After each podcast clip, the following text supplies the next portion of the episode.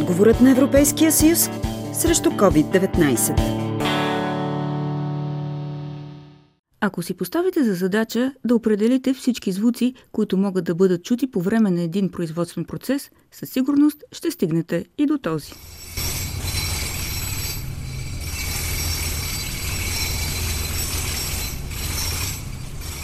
Началото на пандемията от COVID-19 и ограничителните мерки, много фабрики обаче започнаха да звучат така. Чудите се защо е тихо? Защото производственият процес е спрял. Няма доставки на материали, бавят се плащанията от контрагенти, голяма част от персонала е болен или под карантина – все казуси, с които се сблъскаха работодателите в целия свят.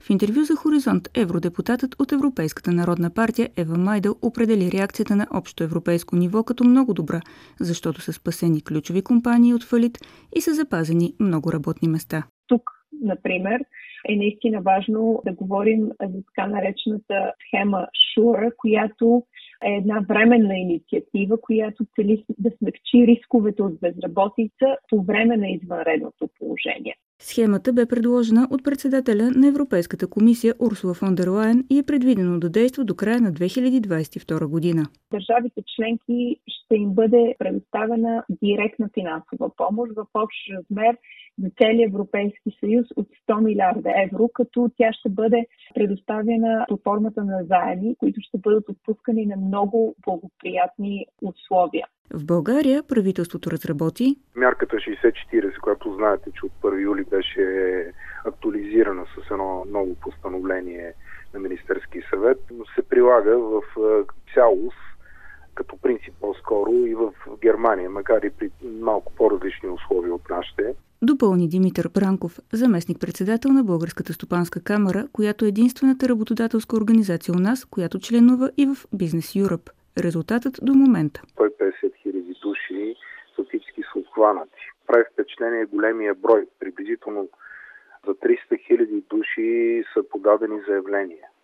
Вероятно не всички ще бъдат одобрени, но не очаквам много голямо намаление спрямо подадените първоначален брой заявления, което показва, че мярката в някаква степен, особено след промените на условията за кандидатстване, върши своята работа. Споменахте германския опит. Именно по негов третип е сформирана и схемата ШУР – Правителството възнамерява да кандидатства за заем по тази схема в рамките на 1 милиард лева, които да използва именно за 60 на 40.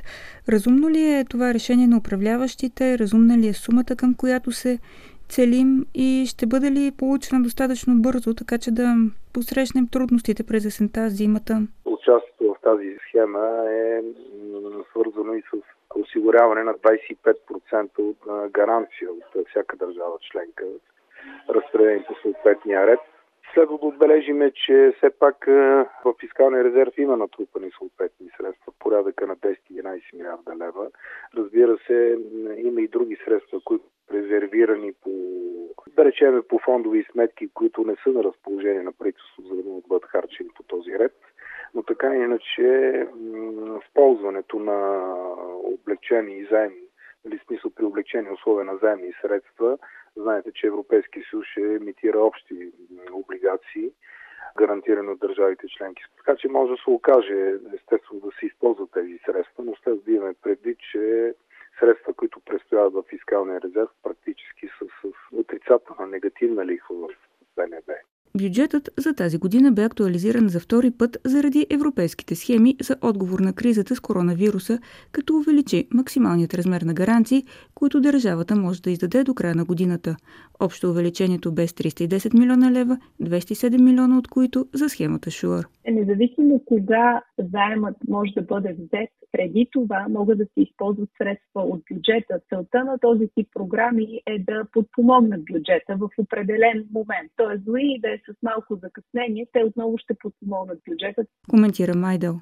По думите й, освен на бързия и целенасочен отговор на кризата, причинена от COVID-19, е време да обърнем внимание и на проблемите на трудовия пазар изцяло, например на дефицита на квалифицирани кадри, Виждаме, че в някои региони от източна Европа здравните системи имаха проблем не толкова с недостига на лекарства и апаратура, а именно с медицински сестри и лекари. И основната причина наистина е миграцията на здравни професионалисти към страните от Западна Европа. Затова смятам, че наистина на европейско ниво трябва да вземем мерки за регулирането на трансфера на медицински специалисти от източна към Западна Европа. Нещо, с което може да се заеме Европейският парламент.